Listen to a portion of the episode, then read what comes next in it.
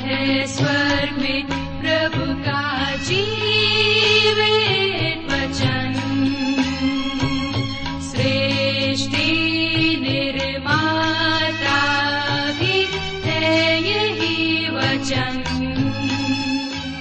प्रिय श्रोताओ नमस्कार। बाइबल अध्ययन कार्यक्रम सत्य वचन में आप सभी का हार्दिक अभिनंदन करते हैं। हमें विश्वास है कि आप सब आज के बाइबल अध्ययन में सम्मिलित होने के लिए तैयार हैं। इन दिनों हम अपने इस कार्यक्रम में यहेजकेल नामक पुस्तक का अध्ययन कर रहे हैं और हमें पूरा विश्वास है कि इस अध्ययन से आपको लाभ मिल रहा है। इस पुस्तक का मुख्य विषय है न्याय और महिमा। तो आइए श्रोताओ, आज के इस बाइबल अध्ययन में हम सम्मिलित हों। प्रस्तुत है कार्यक्रम सत्य वचन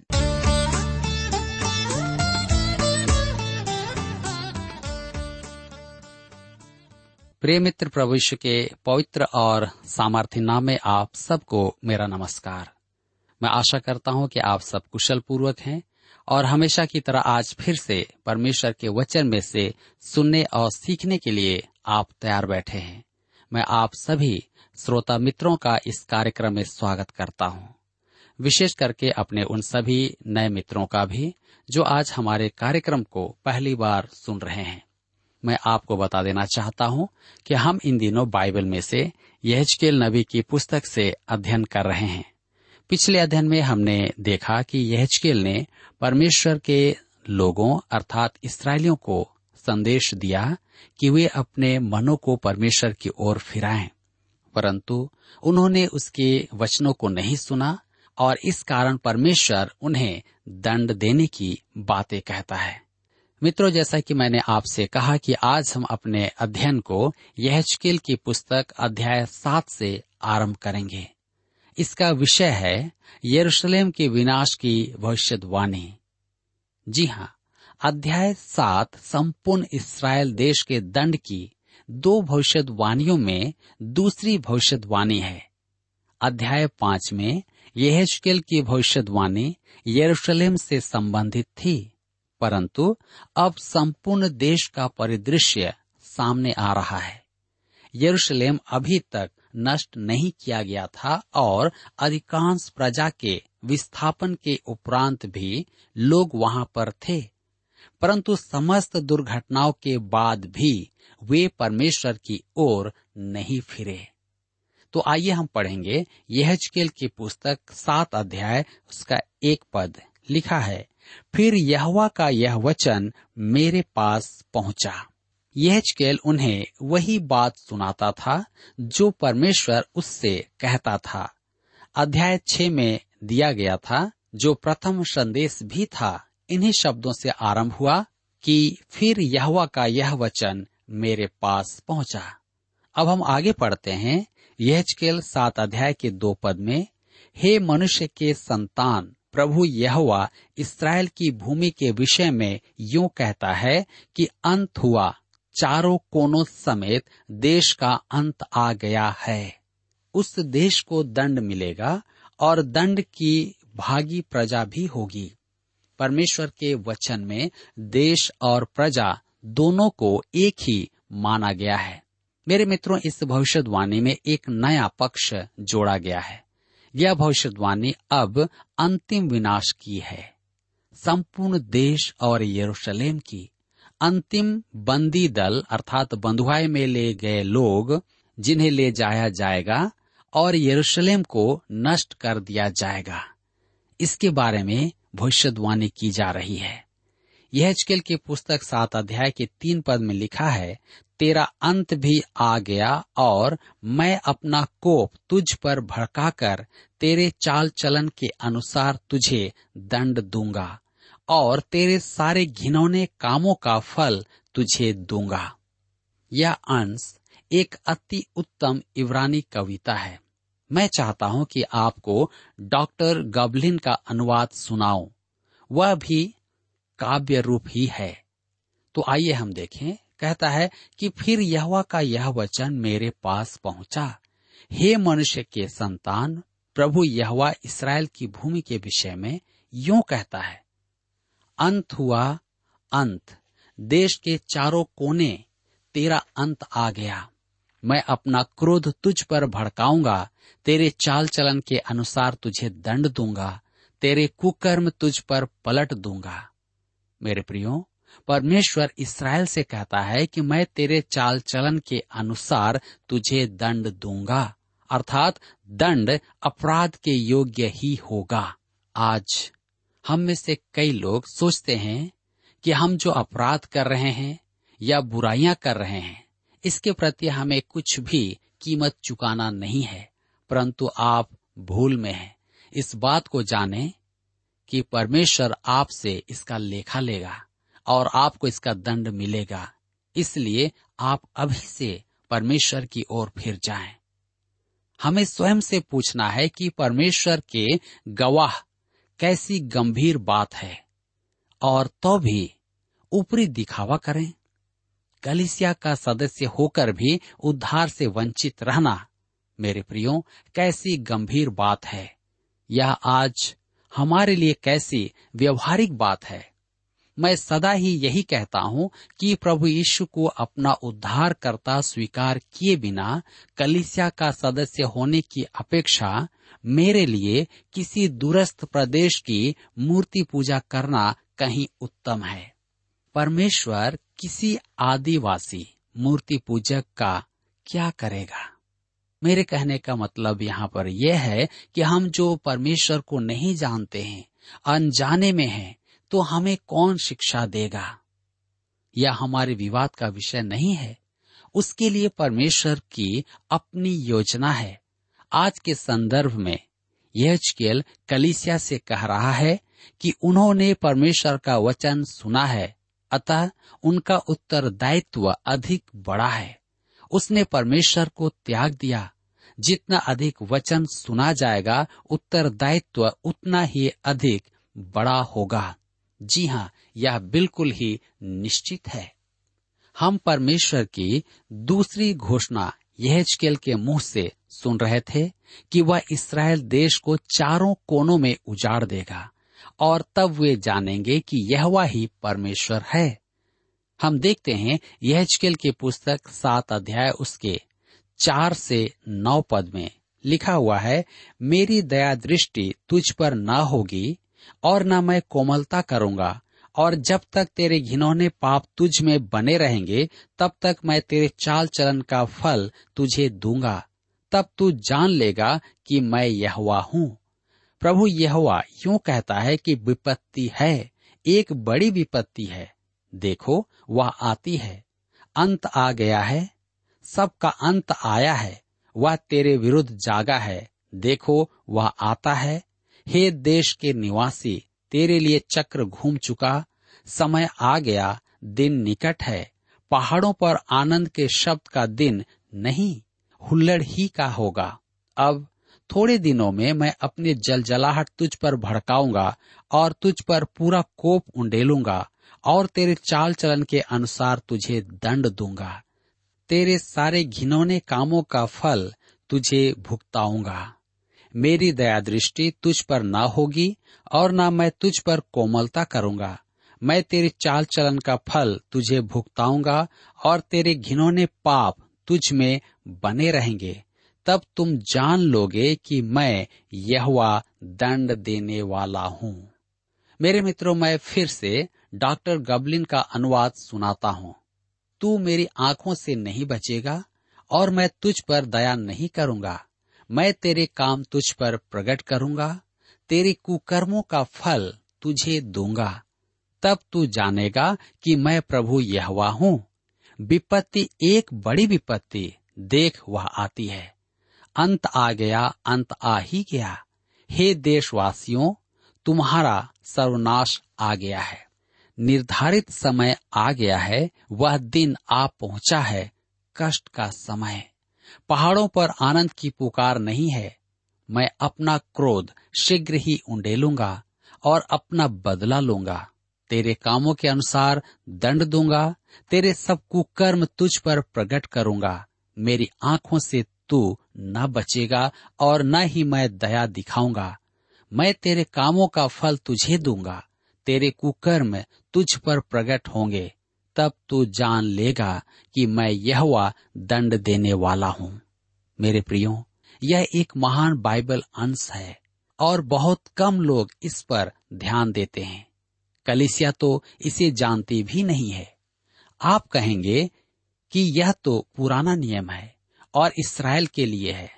मेरे प्रियो यह की भाषा प्रकाशित वाक्य के अनुरूप है। मतिरचित सुसमाचार सात अध्याय उसके पच्चीस पद में प्रभु ईश्वर के शब्द भी ऐसे ही हैं। सच तो यह है कि यहजकेल की भाषा कुछ नए नियम के अंशों की तुलना में अधिक भीरू है। नए नियम का परमेश्वर वही है जो पुराने नियम का परमेश्वर है। वह किसी भी युग के पाप का दंड देगा, चाहे आप कोई भी क्यों ना हो, चाहे पाप कैसा भी क्यों ना हो। मैंने पिछले अध्ययन में एक यहूदी रब्बी के बारे में कहा था कि हिटलर द्वारा मारे गए साठ लाख यहूदियों को आधार बनाकर वह परमेश्वर का अस्तित्व मिटाना चाहता था। मैं आपसे कहना चाहता हूँ कि आज की कलिसिया के लिए यह एक चेतावनी है। क्या परमेश्वर दंड देगा? जी हाँ वह दंड देगा। अतः पॉलुस के कहने में आश्चर्य की बात नहीं कि परमेश्वर का भय मानकर वह मनुष्यों को समझाता है। दूसरा क्रंथियों की पत्री पाँच अध्याय उसके ग्यारह पद में हम इसे पढ़ते हैं। मेरे प्रियो, आज अनेक जन आराधना आराधना खेलते हैं। वे प्रभु के समर्पण एवं संबंधों की चर्चा करते हैं। परंतु वे प्रभु यीशु को पूर्ण रूप से समर्पित नहीं है। आज की यह त्रासदी है। हमारी समस्या सदस्यों की कमी नहीं, सच्चे विश्वासियों की कमी है। किसी प्राचीन प्रचारक ने कहा, ठंडा विश्वासी प्रभु के प्रयोजन को बीस निंदा करने वाले नास्तिकों से अधिक हानि पहुंचाता है। यह स्किल का संदेश न तो अपने युग में जनमान्य था और न ही आज जनमान्य है। परंतु जो उस पर विश्वास करते हैं, निश्चय ही बचाए जाते हैं। यह की पुस्तक सात अध्याय उसके दस से चौदह पद में हम पढ़ते हैं। देखो, उस दिन को देखो, वह आता है, चक्र घूम चुका, छड़ी फूल चुकी, अभिमान फूला है, उपद्रव बढ़ते बढ़ते दुष्टता का दंड बन गया। उनमें से कोई न बचेगा और न उनकी भीड़ भाड़ न उनके धन में से कुछ रहेगा और न उनमें से किसी के लिए विलाप सुनाई पड़ेगा। समय आ गया, दिन निकट आ गया है। न तो मोल लेने वाला आनंद करे और न बेचने वाला शोक करे, क्योंकि उनकी सारी भीड़ पर कोप भड़क उठा है। चाहे वे जीवित रहें तो भी बेचने वाला बेची हुई वस्तु के पास कभी लौटने न पाएगा, क्योंकि दर्शन की यह बात देश की सारी भीड़ पर घटेगी। कोई न लौटेगा। कोई भी मनुष्य जो अधर्म में जीवित रहता है, बल न पकड़ सकेगा। उन्होंने नरसिंहा फूका और सब कुछ तैयार कर दिया, परंतु युद्ध में कोई नहीं जाता, क्योंकि देश की सारी भीड़ पर मेरा कोप भड़का हुआ है। मेरे प्रियो, उनका दुर्गुना था कि वे बलवा करने वाले लोग थे। वे शांतिवादी थे। वे युद्ध करने वाले नहीं थे। वे सही बात के लिए खड़े नहीं हो सकते थे। उनके दंड के समय जब बैरी आया तो उसका विचार शांति की मूर्खता करना नहीं था। मैं पहले भी जी के चेस्टन का विचार व्यक्त कर चुका हूँ। यह शांतिवाद का युग तो है, परंतु इस युग में शांति नहीं है। यह सच है कि मनुष्य आज युद्ध से थक चुका है, परंतु जब तक मनुष्य के मन में अपराध है, परमेश्वर कहता है यशाया के पुस्तक संतावन अध्याय उसके 21 पद में, दुष्टों के लिए शांति नहीं है। जी हाँ यशाया ने अपने भविष्यवाणी में तीन बार इस तथ्य को दोहराया था। यह की पुस्तक सात अध्याय के उन्नीस पद में हम पढ़ते हैं, वे अपनी चांदी सड़कों में फेंक देंगे और उनका सोना अशुद्ध वस्तु ठहरेगा। यहवा की जलन के दिन उनका सोना चांदी उनको बचा न सकेगी, न उससे उनका जी संतुष्ट होगा, न उनके पेट भरेंगे, क्योंकि वह उनके अधर्म के ठोकर का कारण हुआ है। मेरे मित्रों, हम सोचते हैं कि पैसा जीवन की हर एक समस्या का समाधान है। संसार में शांति बनाने के लिए अरबों रुपए खर्च हो चुके हैं और हमने अच्छा काम किया है। हाथ में पैसा रखना शांतिदायक है, परंतु पैसे से जीवन की समस्याओं का अंत नहीं होता है। परमेश्वर यही तो हमें बार बार कहता है कि इसराइली सोचते थे कि उनका धन उनकी सुरक्षा करेगा, परंतु नहीं कर पाया। यह की पुस्तक सात अध्याय उसके बीस से बाईस पद में लिखा हुआ है, उनका देश जो शोभायमान और शिरोमणि था, उसके विषय में उन्होंने गर्व ही गौर करके उसमें अपनी घृणित वस्तुओं की मूर्तें और घृणित वस्तुएँ बना रखी। इस कारण मैंने उसे उनके लिए अशुद्ध वस्तु ठहराया है। मैं उसे लूटने के लिए, परदेशियों के हाथ और धन छीनने के लिए, पृथ्वी के दुष्ट लोगों के वश में कर दूँगा और वे उसे अपवित्र कर डालेंगे। मैं उनसे मुँह मोड़ लूँगा, तब वे मेरे रक्षित स्थान को अपवित्र करेंगे। डाकू उसमें घुसकर उसे अपवित्र करेंगे। मेरे प्रियो यह परमेश्वर के दंड का भयावह वर्णन है। यदि आप इससे भी अधिक भयानक बात सुनना चाहते हैं तो प्रकाशित वाक्य की पुस्तक 18 और 19 अध्याय को पढ़ें, जहाँ पर व्यापारिक बेबीलोन के विनाश का वर्णन है। उस दिन सब बड़े व्यापार और शेयर बाज़ार आदि सब नष्ट हो जाएँगे। सरकार कहेगी कि सब ठीक है, परंतु कुछ भी ठीक नहीं और किसी में सुरक्षा नहीं। समय आने पर इनसे उनकी रक्षा नहीं होगी। यह की पुस्तक सात अध्याय उसके तेईस और चौबीस पद में लिखा है, एक साकल बना दे, क्योंकि देश अन्याय की हत्या से और नगर उपद्रव से भरा हुआ है। मैं जाति जाति के बुरे से बुरे लोगों को लाऊँगा, जो उनके घरों के स्वामी हो जाएँगे और मैं सामर्थियों का गर्व तोड़ दूँगा और उनके पवित्र स्थान अपवित्र किए जाएँगे। देखिए, यहाँ पर लिखा है, देश अन्याय की हत्या से और नगर उपद्रव से भरा हुआ है। हमारे आज के दिन का कैसा उत्तम चित्रण है, जिसमें आज हम रहते हैं। कहता है, मैं जाति जाति के बुरे से बुरे लोगों को लाऊँगा जो उनके घरों के या घरों में स्वामी हो जाएँगे। यह सोचना गलत है कि हम धर्म के काम में सहयोग दे रहे हैं तो हमारा विनाश संभव नहीं। जी नहीं। मेरे मित्रों, ध्यान दीजिए, जब तक कोई देश न्याय और व्यवस्था का पालन नहीं करेगा, परमेश्वर से आशीषें नहीं पाएगा। आज मनुष्य यहचकिल की अपेक्षा यहुनार्चित सुसमाचार चौदह अध्याय को पढ़ना अधिक उचित समझते हैं। मुझे आप गलत न समझे। मुझे यहुना चौदह अध्याय अति प्रिय है।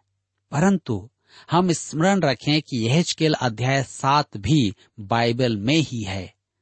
मैं नहीं जानता कि हमारे मन में यह विचार कहाँ से आया कि बाइबल का यह अध्याय दूसरे अध्याय से अधिक महत्वपूर्ण है।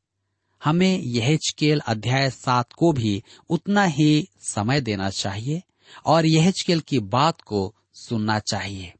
आइए हम पढ़ें यह सात अध्याय, उसके पच्चीस से सताइस पद। लिखा है, सत्यानाश होने पर है, तब ढूँढने पर भी उन्हें शांति न मिलेगी। विपत्ति पर विपत्ति आएगी और उड़ती हुई चर्चा पर चर्चा सुनाई पड़ेगी और लोग भविष्य वक्ता से दर्शन की बात पूछेंगे। परंतु याजक के पास से व्यवस्था और पुरने के पास से सम्मति देने की शक्ति जाती रहेगी। राजा तो शोक करेगा और रईस उदासी रूपे वस्त्र पहनेंगे और देश के लोगों के हाथ ढीले पड़ेंगे। मैं उनके चलन के अनुसार उनसे वर्ताव करूँगा और उनकी कमाई के समान उनको दंड दूँगा। तब वे जान लेंगे कि मैं यहवा हूँ। मेरे मित्रों यहाँ पर हम परमेश्वर के द्वारा दंड की बातों को सुन रहे हैं। और निश्चय ही आज मेरे लिए और आपके लिए भी एक बहुत बड़ी चेतावनी है कि हम अपने आप को परमेश्वर के निकटता में लाएँ, अपने मनों को पापों से फिराएँ, ताकि हम अपने जीवन में शांति को पा सकें। यहाँ पर अध्याय सात समाप्त होता है और अब हम अध्याय आठ के परिचय को देखेंगे। जिसका विषय है महिमा का दर्शन और अशुद्धता के कारण मंदिर का नष्ट होना। अब हम यहचकेल की भविष्यवाणी के दूसरे मुख्य भाग में आते हैं। इस भाग में यरूशलेम और संपूर्ण देश का बंदी बनाया जाना साकार होगा। यरूशलेम के मंदिर से परमेश्वर की महिमा चली जाएगी। आइए अब हम देखें महिमा का दर्शन। अध्याय आठ में यहजकेल को परमेश्वर की महिमा का एक और दर्शन प्राप्त होता है। इस दर्शन में उसे यरूशलेम ले जाया जाता है, जहाँ मंदिर में परमेश्वर की महिमा प्रकट होती है। यहाँ एक प्रश्न उठता है, क्या यहजकेल वास्तव में यरूशलेम ले जाया गया था? मैं अपना विचार व्यक्त करता हूँ, परंतु इस विषय में आप सिद्धांत स्थापित नहीं कर सकते हैं। इस प्रश्न का एक उत्तर है कि यहजकेल ने कबार नदी के तट पर एक दर्शन देखा। दूसरा उत्तर है कि यहजकेल ने स्वयं यरूशलेम जाकर यह सब देखा और लिखा। मैं इन दोनों उत्तरों से सहमत नहीं हूँ।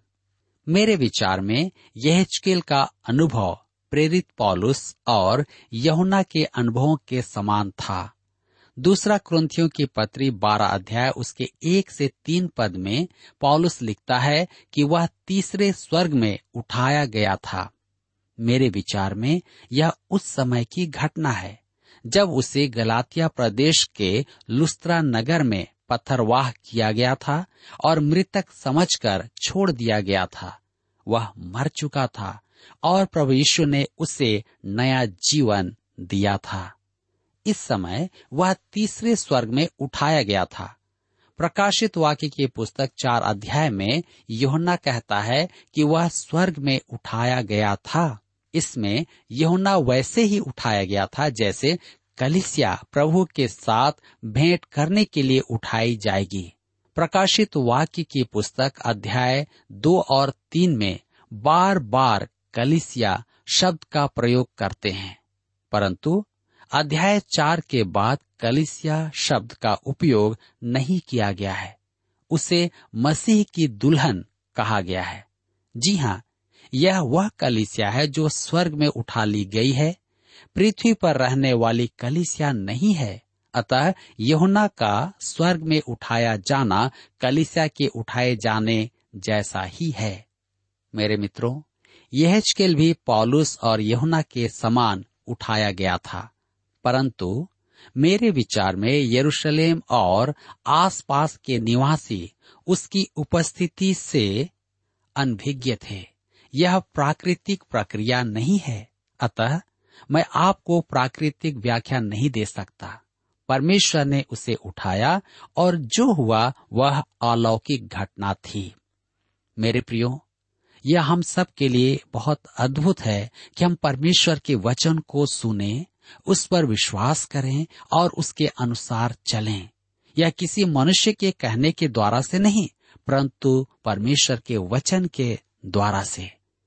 यहाँ पर आज हमारे अध्ययन का समय समाप्त होता है, और मैं विश्वास करता हूँ कि आज के अध्ययन के द्वारा भी आपने अपने जीवन में अवश्य ही आत्मिक लाभ प्राप्त किया है। प्रभु आज के इस वचन के द्वारा आप सबको आशीष दे। प्रिय श्रोताओ, अभी आप सुन रहे थे बाइबल अध्ययन कार्यक्रम सत्य वचन हम आशा करते हैं कि आज के इस कार्यक्रम से आपको आत्मिक लाभ मिला होगा। यदि आप परमेश्वर के बारे में और अधिक जानना चाहते हैं तो हमारे पास नया नियम एवं पवित्र शास्त्र बाइबल उपलब्ध है। इन्हें प्राप्त करने के लिए आप हमें इस पते पर लिख सकते हैं। कार्यक्रम Satya Vachan T W R post box number चार तीन एक शून्य, नई दिल्ली एक एक शून्य शून्य एक नौ। पता एक बार फिर सुन लीजिए। कार्यक्रम Satya Vachan T W R post box number four three one zero, New Delhi, one one zero zero one nine. और हाँ श्रोताओ, याद रखें कि पत्र लिखते समय आपका नाम और पता साफ़ साफ़ लिखा होना चाहिए। इसके अलावा, आप हमसे टेलीफोन के माध्यम से भी बातचीत कर सकते हैं, जिसमें हमारे काउंसलर या सलाहकार आपको सलाह देंगे। तो नोट कीजिए हमारा मोबाइल नंबर नौ नौ पाँच आठ आठ दो शून्य चार एक चार। याद रखें double nine five eight eight two zero four one four और हमारा दूसरा नंबर है zero nine six five one four double three three nine seven याद रहे, शून्य नौ छ पाँच एक चार तीन तीन तीन नौ सात। इसके अलावा आप हमसे ईमेल के द्वारा भी संपर्क कर सकते हैं। हमारा ईमेल आईडी है Hindi T T B at T W R dot I N Hindi T T B at T W R dot I N श्रोताओं, इस कार्यक्रम को आप हमारे website radio at at two dot com पर भी सुन सकते हैं। इस website radio at at two dot com के बारे में अपने मित्रों को भी सूचित कर दें। और अब इसी के साथ हमारे कार्यक्रम का समय यहीं पर समाप्त होता है। अगले कार्यक्रम में आपसे फिर मुलाकात होगी। तब तक के लिए हमें आज्ञा दीजिए। नमस्कार।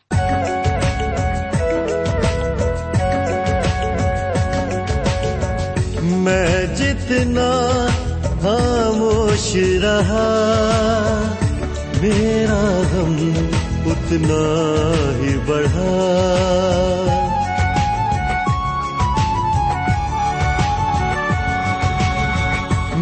जितना खामोश रहा, मेरा गम उतना ही बढ़ा।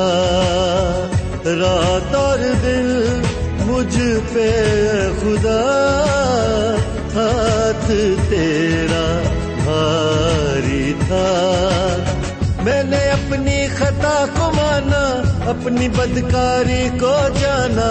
अपनी खता को माना अपनी बदकारी को जाना।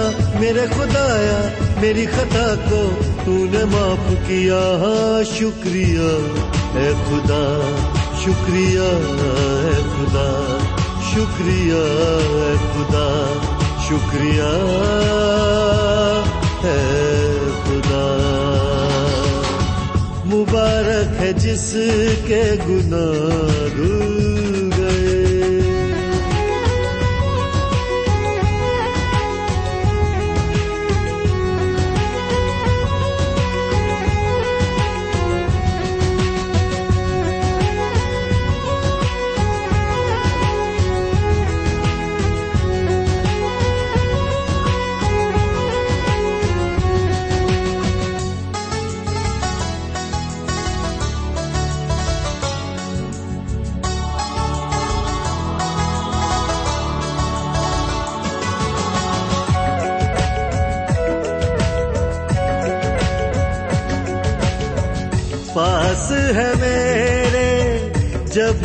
खुदा, क्यों न करूँ मैं तुझसे दुआ?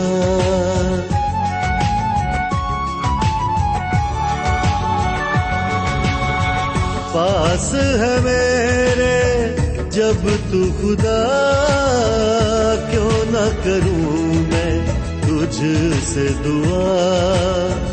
मेरी हिफाजत हर गम से। मेरे छिपने की जगह। आज़ादी के नगमे देगा, किस राह पे चलना है कहेगा। आज़ादी के नगमे देगा, किस राह पे चलना है कहेगा। तेरी नज़र अब मुझ पे होगी, तूने वादा किया शुक्रिया। है खुदा, शुक्रिया है खुदा, शुक्रिया है खुदा। शुक्रिया।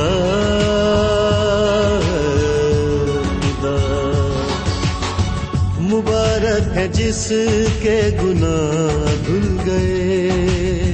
मुबारक है जिसके गुना धुल गए। बख्शी गई जिसकी हर खता। बख्शी गई जिसकी हर खता।